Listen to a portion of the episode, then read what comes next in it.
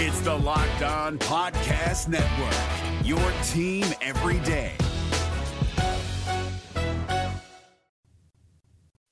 You are Locked On Reds, your daily Cincinnati Reds podcast, part of the Locked On Podcast Network, your team every day.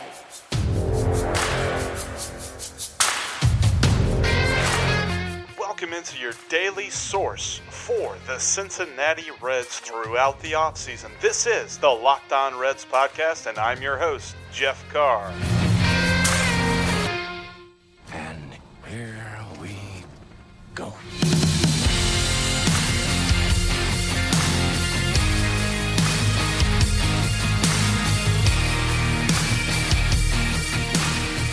What's up, Reds fans? Welcome in the Locked On Reds podcast. It is a Taco Tuesday, and on today's podcast, we're going to talk about an interesting development. Some things are starting to become clearer as we wind through this spring training period. There's just a couple of weeks left here before opening day.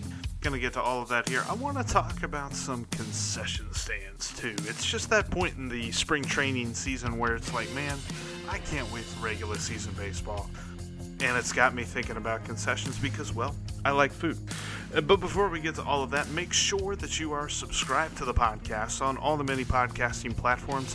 Follow me on Twitter at Jeff Carr with three F's, and follow the show at Locked On Reds.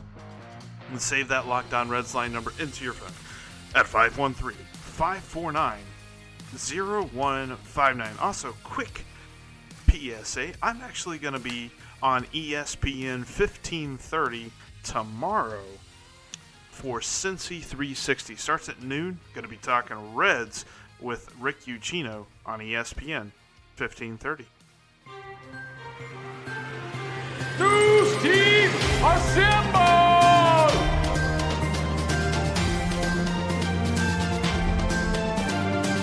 So let's get to some news. The Reds tied in their spring training game yesterday. Yeah, three to three. They end in a tie with the Chicago White Sox. The White Sox tied the game in the bottom of the ninth with a solo shot off of Cody Reed, an errant pitch that was turned into a home run.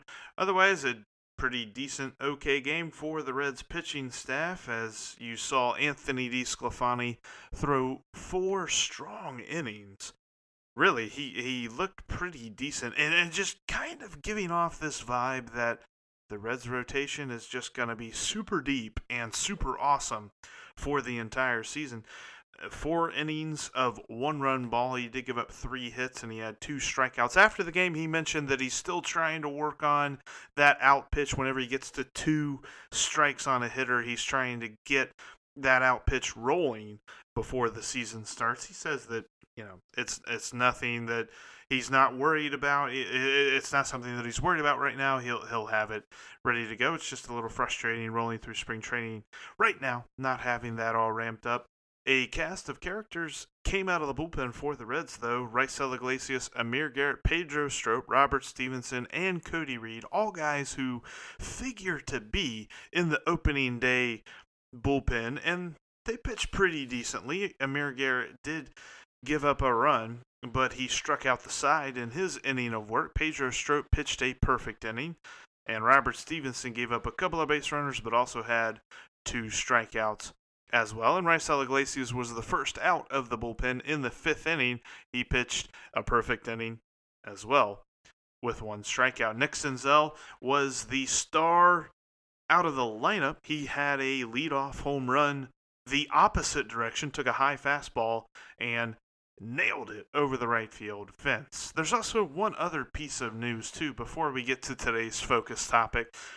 Major League Baseball, in conjunction with uh, pretty much every other pro sport here in America, announced that they will be suspending the idea of having reporters in the clubhouse, and, they will keep the clubhouse uh, contained, not necessarily like a quarantine or anything like that, but amid growing fears of the coronavirus and things like that, reporters will not be allowed to talk with players in the clubhouse. There will be a specific press conference type period after the games, but the reporters and players will still keep a respectful distance. They said six to eight feet or more. That is six to eight feet is the minimum that they will have there, which is interesting because it's prompted different responses from those in the journalistic community, most of which was a little unfortunate. Guys talking about that they're not going to be able to do their jobs to the way,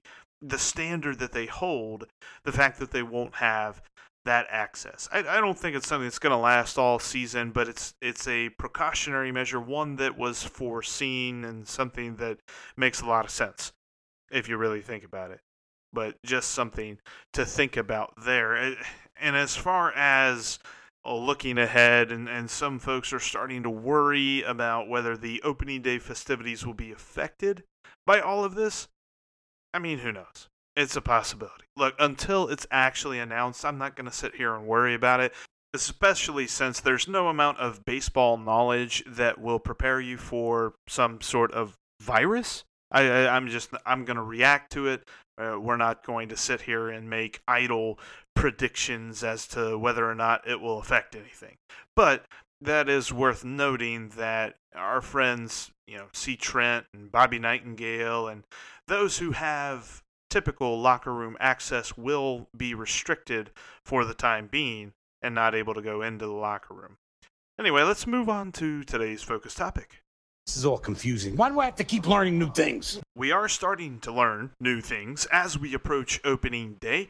The Reds have come out and announced David Bell has said that whenever they are both in the lineup together, Joey Votto and Shogo Akiyama, actually flip that, Shogo Akiyama will bat leadoff and Joey Votto will bat second. A quote from David Bell on this he says, I like that option when they're both in there, they are two guys who are going to see a lot of pitches. They're not afraid to go deep in the count. Definitely, there's a track record of getting on base. It would be great if it works out that way. It makes a lot of sense. And I agree with him. Makes a lot of sense. If you've seen anything this spring training from Shogo Akiyama, it's that he's not. I, I, I know spring training, you take it with a grain of salt but it's not like he's starting out super slow. We're not sitting here saying, well, when's he going to get a hit in spring training? He's got nine hits and 28 uh, at bats. He's hitting over 346, which doesn't mean a whole lot on the rate stats there, but you know, he's got a 370 on base. That's kind of where I think he's going to be throughout the season. Is the 370 on base? It would be nice if he goes the entire season batting 346, but overall, I mean, he's going to profile as a very nice leadoff hitter. And then, of course, our man Joey, dude knows the strike zone in and out. And he's been showing that this offseason as he continues to lead the Cactus League in walks. I think he's going to be fine there in that two spot, and I think he bounces back a little bit, at least on the batting average side. I'm not going to say the power numbers, obviously, but we won't get into all that, but it's nice to know that things are starting to take shape. Obviously, they have not come out and announced anything like opening day starter or opening day lineup or, you know, even the 26 man roster ahead of opening day, but we're learning a few things. I mean, we figured Shogo and Joey were going to be on the roster anyway, so that's no news there. I did see that the Dodgers announced their opening day starter, so teams are beginning to do that sort of thing. We'll keep an eye and see if the Locked On Reds endorsed Luis Castillo will be named as the opening day starter. Coming up here in just a minute, I want to have some fun. Let's talk about something near and dear to my heart, and that is food, and especially ballpark food, and maybe even some beer as well. But before we do that,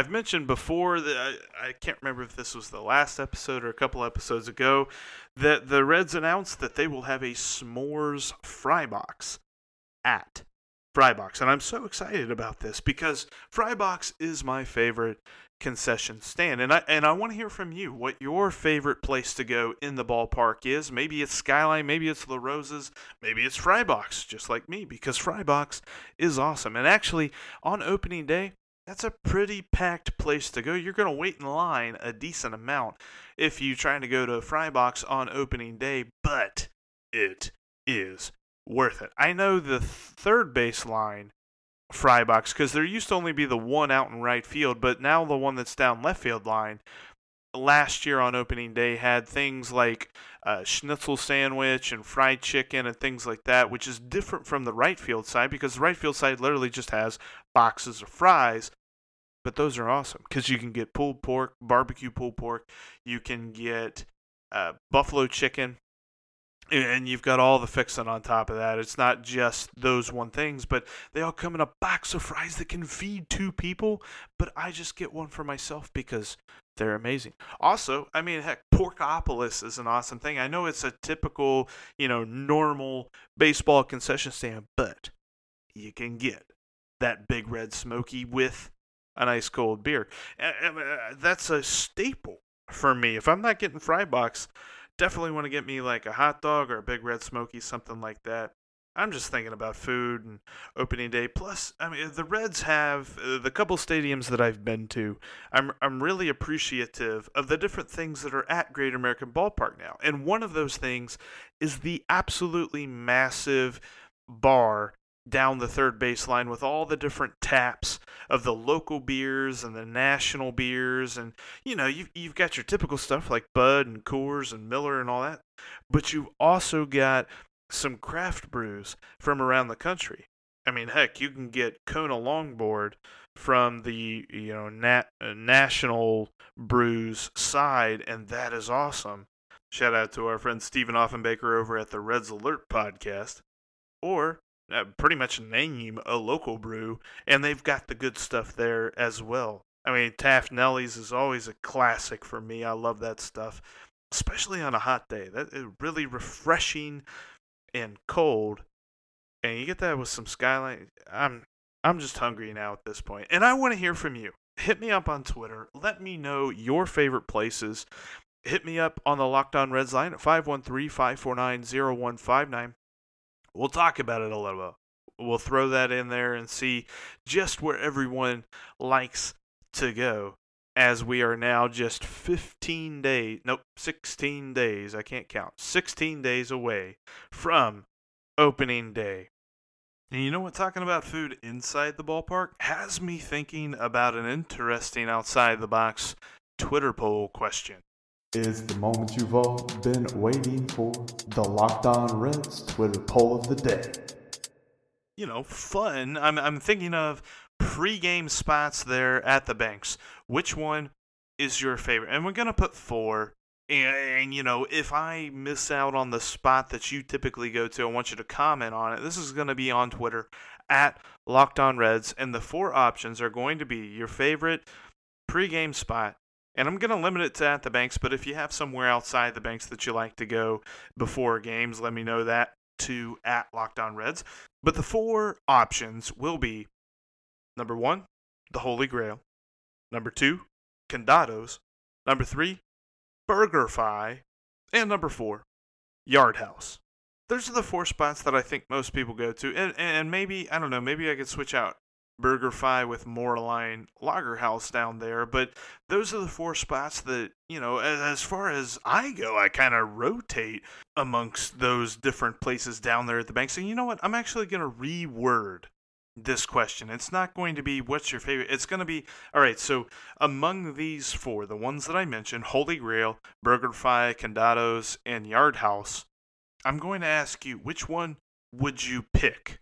Because I, I just kind of want this to be fun. So, which of these four would you pick to go to before the game? We'll just do that. So, check it out at Locked On Reds on Twitter. That's going to be the Twitter poll today. But that's going to do it for us here on the Tuesday edition of the Locked On Reds podcast. On tomorrow's podcast, I've read some stuff about Nick Lodolo might talk about that a little bit. Talk about the amount of work that he's been putting in and how much he's been turning heads at Big League Camp out there in Goodyear. But until then, make sure that you are subscribed to the podcast to get every episode every day. Also, follow me on Twitter at Jeff Carr with three F's and follow the show at Locked On Reds. Vote in today's poll. Also, save that Locked On Reds line number into your phone at 513 549 0159. And one last reminder, too, that if you just want to hear me talk more Reds tomorrow on the radio on your AM dial 1530, or on the iHeartRadio app ESPN 1530. I'll be talking with Rick Ucchino on Cincy 360 from noon to 1. But that'll do it for today on the Locked On Reds podcast. My name is Jeff Carr, and I will talk to you all tomorrow.